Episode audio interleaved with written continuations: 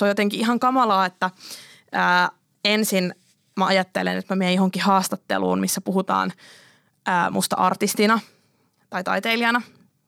Ja sitten se otsikoidaan jollain mun traumalla ja sitten kommenttikenttään tulee, että ää, toi kerjää huomiota puhumalla noista asioista. Sille, että mä en olisi alun perinkään halunnut, ää, että tota juttu otsikoidaan jollain mun traumalla tai että mun tarvii edes puhua mun traumasta, mutta mä kohtelijana vastaan johonkin kysymykseen ja sen takia mun taide jää taka-alalle. Ja sitten nyt mä oonkin hakemassa huomioon sillä traumalla, kun mä en ole koskaan halunnut niille mun traumoille huomiota, vaan sille, mitä mä teen. Mä oon Linda-Maria Roine ja mä oon muusikko ja kirjailija sekä aktivisti. Ja näiden lisäksi mä oon nyt halunnut laajentaa mun repertuaaria myös podcastien tekemiseen. Joten tästä käynnistyy mun uusi podcast, joka kantaa nimeä Linda Maria. Ja näissä podcasteissa mä nimensä mukaisesti haluan keskittyä en artistiminään – enkä alteregoihin, toki heitä sivuten todella paljon, mutta nimenomaan siihen, kuka mä oon ja millaisia ajatuksia mulla on. Mä saatan myös kutsua vieraita, joiden kanssa mä keskustelen Linda Mariana.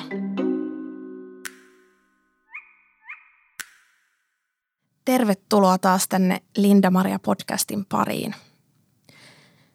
Tänään mä ajattelin, että mä voisin puhua yhdestä aiheesta, joka mua on mietityttänyt tosi pitkään ja, ja tota, mä sain kipinän tähän yhdestä esseestä, jonka mä luin. Ja niin kuin sanottu, niin tässä podcastissa mä puhun aina, aina asioista niin, että mä en, mä en leikkaa välistä mitään pois ja tämä on tajunnan virtaa just siltä hetkeltä, kun mä painan rekkiä, niin saa nähdä, mitä tästä taas, taas tulee – pääsette taas sensuroimattomasti mukaan mun mieleen. Tämä ajatus tähän, tähän podcastiin lähti ää, Amanda Palon esseestä, ää, teatterin tekijä Amanda Palon. Ää, hän tota, kirjoitti ylioppilaslehteen semmoisen esseen, jossa, jonka otsikko oli jäähyväiset, asiantuntijoille, a, jäähyväiset asiantuntijuudelle. Ja hän kirjoitti, siinä oli tota, alaotsikko, että teatterin tekijä Amanda Palo lopettaa traumastaan puhumisen heti tämän esseen jälkeen. Ja tämä trauma, mistä hän puhuu, niin äh, hän on käsitellyt tätä äh, muun muassa omassa näytelmässään. Hän on siis joutunut raiskauksen uhriksi ja, ja hän on puhunut siitä mediassa tosi paljon ja ja tota, tämä tää, niin mm, essee käsittelee sit sitä, että et kuinka hän, ei, hän on joutunut niin sen näytelmän kautta ja muutenkin sit mediassa haastatteluiden ja muiden kautta niin toistamaan sitä traumaa, kun hän on puhunut siitä. Ja, ja mä samaistuin tähän, tähän esseeseen tosi paljon, ää, koska mä niin kuin, no se, jos on mua mediassa seurannut, niin on ehkä helppo ymmärtää, että miksi mä samaistuin siihen esseeseen. Eli, eli mä oon niin kuin, siis täytyy sanoa, tuossa esseessä ehkä se, mikä eniten mua kosketti, niin oli, oli se, että ää, siinä puhuttiin niin kuin, ää, siitä, että, että se on – jatkuvasta, niin kuin jatkuva väkivallasta puhuminen on hidastanut niin kuin myös Amanda Palon elämää, että ei ole antanut itsensä mennä eteenpäin. Ää, ja mun mielestä se, se, niin kuin, se nimenomaan koskettavin kohta oli, että olen pelännyt, mitä olen ilman tätä traumaa, millaista taidetta teen, kun olen toipunut. Onko se, että minut on raiskattu kiinnostavin asia minussa? Ja toi on – toi iski jotenkin niin syvälle sen takia varmaan, että ää, siis se, että mä oon ollut julkisuudessa niin kuin, no ekan kerran 2011 oon antanut lehtihaastattelun. Silloin, kun mä en vielä ollut edes niin kuin julkaissut mitään musiikkia ja sitten 2012 on ollut seuraavan kerran ja 2013 sitten niin kuin tullut isosti koko tarinalla ja, ja niin kuin musiikilla myös julkisuuteen. Ja, ja silloinkin mä huomasin 2011, että kun mä annoin haastattelun ja mä en ollut julkaissut vielä musiikkia, niin mä huomasin niin kuin, että mä vaan kerroin haastattelijalle, että mitä mulle kuuluu sillä hetkellä ja ää, minkälaista mun elämä oli ollut aikaisemmin. Mun oli tosi vaikea, mä en, mä en olisi voinut kuvitellakaan sitä, että, että se on jollain tavalla niin kiinnostavaa se mun niin kuin elämä, että mitä mä olin elänyt, koska munhan oli tosi vaikea käsittää, että, että se, on, se on jotenkin niin kuin kiinnostavaa, koska se oli mulle itsestään selvä, koska se oli niin kuin mun elämää. Ja sitten 2012 mä olin, mä olin tota, tuossa Sauli Niinistön ihan tavallisia asioita kampanjassa ja siinä mä myös olin niin kuin kokemusasiantuntijana syrjäytymisestä ja sekin sitten tosi vahvasti tietysti leimas sitä niin kuin mun julkisuuskuvaa, että mä oon puhunut syrjäytymisestä ja ja tota, sitten viimeistään 2013, kun mä sitten kerroin niin kuin ikään kuin mun koko tarinan, tai en tietenkään koko tarinaa, vaan niin kuin sen verran kuin mitä nyt lehtijuttuihin mahtuu, niin sehän se mun tarina oli ihmisten mielestä jotenkin niin raflaava, että mä koin heti, että, tai huomasin heti, että se jäi mun musiikki, tai mun musiikki jäi sen mun tarinan varjoon. Ja edelleen, vaikka mä nyt oon julkaissut kaksi kirjaa, ää, dokumenttielokuva on tullut musta ja, ja mä niin kuin oon julkaissut kaksi albumia. Mm, mä, mä saan tehdä sitä, mitä mä rakastan. Mulla on tosi paljon kaikkia kivoja projekteja – mä koen, että mut nähdään ehdottomasti kokonaisempana sen jälkeen, kun mä oon omin sanoin saanut mun kirjoissa kertoa mun, mun oman tarinan ja se ei ole jäänyt semmoisten yksittäisten lehtijuttujen varjoon, niin silti mä huomaan, että se on, että se, että useimmiten kun mut pyydetään haastatteluun, niin siellä halutaan puhua jostain mun traumasta. Ja se on, se on, tosi, se on tosi raskasta. Se on tosi niin kuin inhottavaa, että – mun traumat on kiinnostavampia ihmisten mielestä kuin, kuin mun, vaikka mun taide. Se on, se on myös jotenkin tosi loukkaavaa. Se tuntuu myös semmoiselta tosi niin kuin yksityiselle alueelle tunkeutumiselta. Ja, ja se, että mitä se tekee mielenterveydelle, että musta on sellaisia otsikoita kuin, että kiusattu ja syrjitty. Mm, musta puhutaan niin kuin, että kertoo kokemastaan hyväksikäytöstä, raiskauksesta, pahoinpitelystä. Niin kuin se, että jotenkin joutuu näkemään ne omat traumansa niin kuin otsikoina, ää, joilla musta puhutaan, jonka alle mut niin kuin laitetaan, niin se ei tee hyvää. Mä jossain vaiheessa ajattelin, että se tekee hyvää, että mä saan ikään kuin julkisuudessa käsitellä myös niin kuin mun asioita, mun niin kuin – ää, arkoja kokemuksia. Se johtui jotenkin siitä, että kun mä koin, että mua kuunnellaan, että kun haastattelija kysyi multa, että, että no, et kerro, että minkälaista sun elämä on ollut. Että, että se jotenkin, että se on vähän niin joku terapeutti. Mutta niin monesti puhutaan, että julkisuus ei ole niin kuin, ää, tuomioistuin, niin julkisuus ei ole myöskään niin kuin terapiaistunto – että et niinku se on jotenkin, se on hirveän surullista, että mä oon joskus ollut niin kovasti semmoisen niin kuin, että mä oon halunnut, mä oon ollut siinä vaiheessa, kun jos jotain traumaattista käy, niin haluaa totta kai toistaa sitä asiaa niin kauan, että saa sen pois mielestä, että haluaa puhua siitä. Se on ihan normaali vaihe niin kuin traumasta toipumisessa, mutta se on surullista, että mä oon käyttänyt julkisuutta siihen. Ja se, että on toimittajia, ketkä on käyttänyt sitä sitten niin kuin, ää, tilaisuutena kuulla mehukas tarina ja julkaista siitä juttuja. Se, että mä menen aamu kahdeksalta jonnekin aamu TVCen ää, ja sitten mun pitää kertoa siinä kaikille kansalle mun, mun joku trauma ää, kymmenes minuutissa ja sitten mä lähden yksin siitä niin odottaa bussia ja se trauma pyörii mun mielessä ja sitten niin kuin, sitten siellä ollaan niin kuin aamu TVssä on menty jo niin kuin seuraaviin aiheisiin, mutta mä en pääse mun mielessä niin kuin niihin seuraaviin aiheisiin. Niin mä oon tullut siihen tulokseen ää, jo tuossa niin ennen 2020 vuotta, että ää, mun on aika niin kuin sallii itselleni niin kuin rauha noista asioista. Että et mitä enemmän, että nyt, ne on, nyt mä oon saanut ikään kuin puhua ne ulos.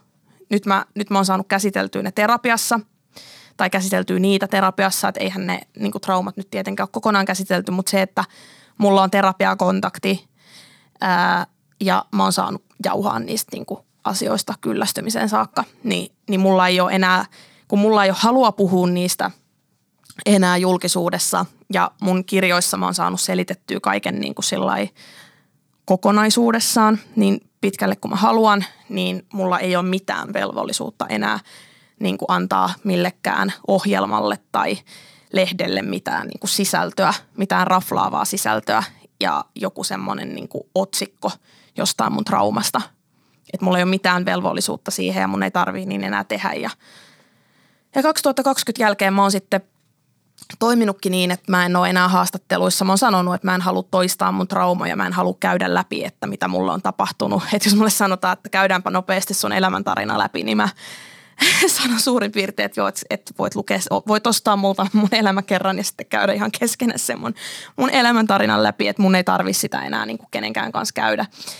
Ja kanssa se, niin kuin, että ihmisen kokonainen elämä typistetään johonkin traumaan, niin on mun mielestä kans ihan kammottavaa. Että se, että, että silloin kun mulla oli mun dokumentti elokuva, ei koskaan enää pyöri eri elokuvateattereissa, niin se, että siinä käsitellään myös tosi paljon mulle positiivisia asioita, kuten vaikka mun parisuhdetta, ää, mun niin kuin äitisuhdetta, ää, mun musiikkiuraa, niin, kuin, niin sitten jotenkin siis se oli aivan kammottavaa, että sitten kun ihmiset tuli halaa mua ja sanonut, että mä oon pahoillani, että sulla on ollut noin hirveetä, niin ei sekään väl, niin kuin, välttämättä kyllä tehnyt mitään hyvää mun mielenterveydelle, että mulle sanotaan vaan, että mun elämä on ollut hirveetä.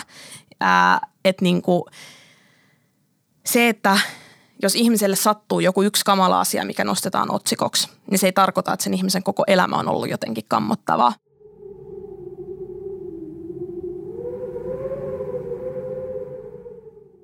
Ja samalla tavalla ää, nyt kun niin kuin, jos ihmiset, tai edelleen kun lukee tosi paljon mun elämäkertaa, ei koira, mutta ei mieskään, niin, niin tosi paljon tulee semmoisia viestejä, että, että, että itkin koko kirjan läpi tai, tai että, että tuli fyysisesti paha olo, kun luin tämän kirjan. Ja mä ymmärrän, siis ihmisillä on totta kai oikeusreaktionsa ja musta se on ihan mahtavaa myös, että mun kirjat heri, niin kuin herättää isoja tunteita. Mutta se, että – et se on myös tosi kamalaa jotenkin, että kun mä kerron myös tosi paljon sellaisista mulle niin kuin tärkeistä iloisista asioista ja iloisista elämäntapahtumista vaikka, vaikka niin kuin mun kirjoissa, niin, niin sitten niin jotenkin se, että sit ne typistyy vaan siihen, että jos mulle on sattunut muutama kamala asia. Ja toi kuulostaa siis tosi niin kuin vähättelevältä, että totta kai että se on ihan hirveä, että on pitänyt sattua tai ikävää, mutta se, että ne ei niin kuin leimaa mun koko elämää. Että se, se ei todellakaan niin kuin mun koko elämä ei ole mitenkään kamala. Ja, niin kuin, ja se, se niin kuin, että mä arvostan myös itseäni kirjoittajana vaikka tosi paljon. Niin mä toivoisin, että niin kuin, mä voisin puhua vaikka mun teksteistä, mutta mä ymmärrän sen, että ää, mun traumat on niin kuin kiinnostavammat niin kuin monen mielestä valitettavasti. Ja ne haluaa niin kuin mieluummin kuin, että Linda-Maria kirjoitti niin kuin loistavan tekstin. Niihin sitten haluaa otsikoida, että Linda-Marialle kävi jotain kamalaa koska ihmiset klikkaa mieluummin sitä lehtijuttua, missä puhutaan jostain raflaavasta. Mutta niinku se, että sen takia toi iski niin syvälle, mitä Amanda Palo kirjoitti toi, että, että, että hän niinku on joutunut pelkäämään, että onko ne traumat ainoa kiinnostava asia hänessä. Ja mä niinku toivon jotenkin, että koska toi, toi Amandan teksti herätteli mua tosi paljon siihen, että ää, että mä koen ihan samalla tavalla, niin mä toivon, niin kuin, että samalla lailla kuin tästä Amanda Palon tekstistä oli vertaistukea mulle, niin samalla tavalla mä toivon, että jotenkin tästä mun podcast-jaksosta pystyisi olla vertaistukea muille, ketkä jotenkin typistetään siihen traumaan tai nähdään vaan niin kuin sen trauman kautta. Ja meillä oli myös joku aika sitten kirjailija Mikki Liukkosen kanssa Instagram-live, missä me puhuttiin siitä, että me molemmat sairastetaan epävakaata persoonallisuushäiriöitä ja, ja, ja Miki sitten kertoi siinä, että, että hänellä on se kokemus, että hänelläkin on se tietty julkisuuskuva, että, että hän on jotenkin semmoinen niin kuin aina sairaalassa, aina huonosti voiva, niin kuin, ää, aina, aina jossakin kännissä semmoinen, niin kuin, että hän jotenkin larppaa sellaista ää, niin kärsivää miestaiteilijaa. Ja sitten hän sanoi mun mielestä niin kuin hauskasti siinä, että joo, hän ei larppaa kärsivää miestaiteilijaa, että hän on kärsivä miestaiteilija. Mutta mä samaistuin kanssa siinä tosi paljon siihen, että, että kuinka on se tietty julkisuuskuva ja kuinka sitä voidaan vielä käyttää itseään vastaan, vaikka ei olisi koskaan halunnut sellaista julkisuuskuvaa. Että se on jotenkin ihan kamalaa, että ää, ensin mä ajattelen, että mä menen johonkin haastatteluun, missä puhutaan ää, musta artistina tai taiteilijana. Ja sitten se otsikoidaan jollain mun traumalla ja sitten kommenttikenttään tulee, että ää, toi kerjää huomiota puhumaan noista asioista. Sille, että mä en olisi alun perinkään halunnut, ää, että tota juttu otsikoidaan jollain mun traumalla tai että mun tarvii edes puhua mun traumasta, mutta mä kohtelijana vastaan johonkin kysymykseen ja sen takia mun taide jää taka-alalle. Ja sitten nyt mä oonkin hakemassa huomioon sillä traumalla, kun mä en ole koskaan halunnut niille mun traumoille huomiota, vaan sille, mitä mä teen. Niin se tuntuu jotenkin niin väärältä ja niin turhauttavalta se, että ihmiset median taholta typistetään traumoiksi ja sitten me, keidät, ketkä niinku typistetään niiksi traumoiksi, niin me sitten niinku kärsitään siitä vielä sitten niinku lisäksi. Ja lisäksi me kärsitään siitä traumasta, mikä niinku alun perin on ollut se. Ja niinku, sitten varmaan niinku monille herää kysymyksiä, että no miksi mä sitten haluan puhua vaikka mun epävakaasta tai mun ADHDsta, että, että kun mä oon tehnyt sen päätöksen, että mä en enää halua olla kävelevä tragedia. Mutta kun ne on sellaiset asiat, että ne vaikuttaa muhun edelleen tänä päivänä, ne on, niin kun, ne on käynnissä olevia asioita. Että mä olen edelleen epävaka, epävakaa persoonallisuushäiriöinen – ja mulla on edelleen ADHD, joka vaikuttaa mun niin kuin arkeen ja mikä mulla tulee olemaan loppuelämä. Mutta sitten taas yksittäiset traumat, mitä mulla on käynyt elämän aikana, niin ne ei ole enää käynnissä. Että niin kuin ihan jo, jos puhutaan psykoterapiasta, niin sielläkin jo muistutetaan, käydään läpi semmoisia tekniikoita, että jos tulee vaikka paniikkikohtaus, niin muistutetaan itseä siitä, että mä en ole, mä en ole enää vaarassa. Että mä, mikään vaaratilanne ei ole enää käynnissä, että ne asiat on menneisyydessä paitsi median mielestä. Median mielestä ne on siinä niin kuin mun, mun kuvan yläpuolella otsikkona. Ja mä oon siis ehdottomasti sitä mieltä, että mä haluan käsitellä tätä asiaa enemmän vielä mun taiteessa ja varmasti niin kuin kirjoissakin, että miltä se tuntuu tulla typistetyksi, trauma, typistetyksi traumaksi, koska se, se on, se on niin kuin itsessään tosi traumatisoivaa. Että ikään kuin, niin kuin – tämä kuulostaa kamalalta. Mä siis kannatan ehdottomasti sitä, että jokaisen pitää, jos vaan pystyy, niin tehdä ilmoitus, vaikka jos, jos joutuu ää, pahoinpitelyn tai raiskauksen uhriksi, niin ehdottomasti tehdä siitä rikosilmoitus. Ja ää, vaikka mä tiedän, että se, että se niin kuin, ää, rikosprosessi on tosi, tai se oikeusprosessi on tosi, tosi traumatisoivaa monesti uhreille, niin kannatan ehdottomasti sitä, että tehkää ilmoitus, jos teille sattuu jotain, mutta pakko sanoa, että niin kuin ironisesti on tavallaan iloinen siitä, että, että mä en mun kaikista traumoista ole tehnyt rikosilmoitusta, koska, ää, koska sit niin kuin mä oon joutunut jo käymään sen nöyryyttävän prosessin läpi, että ää, ihmiset kommentoi, että no sä valehtelet tai että ei tota sulle tapahtunut tai sä liiottelet tai että miksi tällaisista asioista nyt pitää tehdä näin iso numero ja oliko vähän omaa syytä, niin noin kaikki on jo tapahtunut, vaikka ne ei ole tapahtunut ää, siinä rikosprosessin aikana, oikeusprosessin aikana, niin ne on tapahtunut julkisuudessa ja siellä kommenttikentissä noin kaikki samat asiat. Ja se, että monesti puhutaan siitä vaikka, että kuinka traumatisoivaa se on käydä uudelleen ja uudelleen oikeusprosessissa niin kuin uhrille läpi niitä traumatisoivia asioita, niin samalla lailla se on traumatisoivaa käydä niitä asioita läpi julkisuudessa. Ja se, että joku toimittaja ihan yhtäkkiä kysyy sulta, mä muistan, että se oli tosi alkuaikoja mun julkisuus, ää, julkisuudessa olon aikana, kun mut kysyttiin, että yksi toimittaja kysyi, että, että niin, että sulla on tämmöinen trauma neljävuotiaana, että se on käytetty hyväksi, että, että niin mitä se teki sulle se tyyppi. Sitten mä vaan ajattelin, että, niin, että eikö mä oon just sanonut, että öö, kyseessä oli seksuaalinen hyväksikäyttö. Mutta ei kun hän olisi halunnut kuulla yksityiskohtia. Mikä muu motiivi niin kuin toimittajalla on kysyä, että mitä se teki sulle tarkkaan ottaen, kun saada jotain mehukkaampaa, niin kuin saada jotain raflaavaa sisältöä omaan juttuunsa. Että se jos hän kuulee jo, että se, sen pitäisi kertoa kaikki, mitä mä sanon siinä. Että jos ei se juttu käsittele sitä seksuaalista hyväksikäyttöä, niin totta kai silloin se on hyvä kuulla yksityiskohtia, mutta kun se juttu käsitteli mua artistina, niin että mun pitää paljastaa jotain todella traumaattista aivan yhtäkkiä jollekin täysin vieraalle ihmiselle, niin siis voitte kuvitella todella, todella niin kuin traumaattista jo se, että joku edes kysyy tuommoista täysin yhtäkkiä. Että jos mä en ole mun terapeutillekaan puhunut tuommoisista asioista, niin miksi mä haluaisin puhua jollekin tuntemattomalle toimittajalle, joka laittaa sen kaikkeen nähtäville, jotta ihmiset voi kommentoida siihen, että ei taida olla totta tai että oli oma vika. Mutta mä toivon, että jotenkin tuosta Amanda Palon esseestä ja tästä ja jotenkin kaikesta niin voisi herätä joku semmoinen keskustelu, että mitä oikeasti tälle asialle voidaan tehdä, että niin kuin, että, että tarvitaanko niin kuin toimittajille jotain semmoista sensitiivisyyskoulutusta vai onko niillä jo sitä, mä en tiedä. Mutta jotain semmoista niin kuin psykologista silmää toivoisin siihen, että kun käsitellään ihmisten kokemia traumoja, että et, et, mulla on tosi kamalia kokemuksia, myös semmoisia, mitä mä t- tässä en halunnut nyt erikseen avata, mutta, mutta just siitä, että millä tavalla mulle traumaattisia asioita on niin kuin – käsitelty tässä mun julkisuudessa olon aikana ja niin kuin erilaisten prokkisten muodossa, niin mä toivoisin vaan jotenkin sitä, että tämä asia nostettaisiin jotenkin pöydälle, että se ei vaan voi olla fine, että, että niin kuin, että, että me joudutaan kärsiin niistä meidän traumoista uudelleen ja uudelleen, vaikka me ei, me ei niin kuin todellakaan sitä enää ansaittaisi tai oltaisi ansaittu ollenkaan. Mutta ää, mä haluan lähettää tosi paljon äh, rakkautta ja semmoista lempeyttä kaikkia, kaikkia semmoisia ihmisiä kohtaan, ketkä, kenen traumaa on jotenkin käytetty heitä vastaan tai ketkä on joutunut toistaa sitä uudelleen ja uudelleen, oli se sitten julkisuudessa tai, tai rikosprosessissa.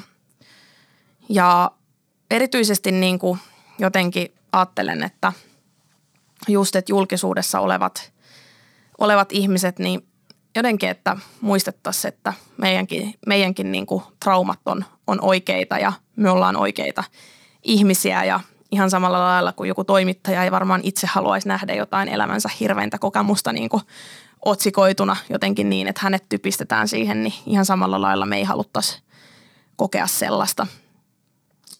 Niin toivottavasti tämä herättelee jotain keskustelua tai, tai pystyisit vastaavasti antamaan – vertaistukea semmoisille, kellä on tämmöisiä kokemuksia. Ja tosiaan niin kuin Amanda Palo siinä essessään sanoi, että hän ei, hänen ei, hän ei enää halua puhua traumastaan, niin nyt, nyt sanon sen tässä nyt vielä, vielä ääneen kaikille, että en aio minäkään enää puhua tai toistaa mun traumaattisia kokemuksia julkisuudessa. Mä haluan olla julkisuudessa mun taiteen vuoksi ja aion olla tästä lähtien niistä syistä. Kiitos tavataan taas Linda Maria podcastin seuraavassa jaksossa.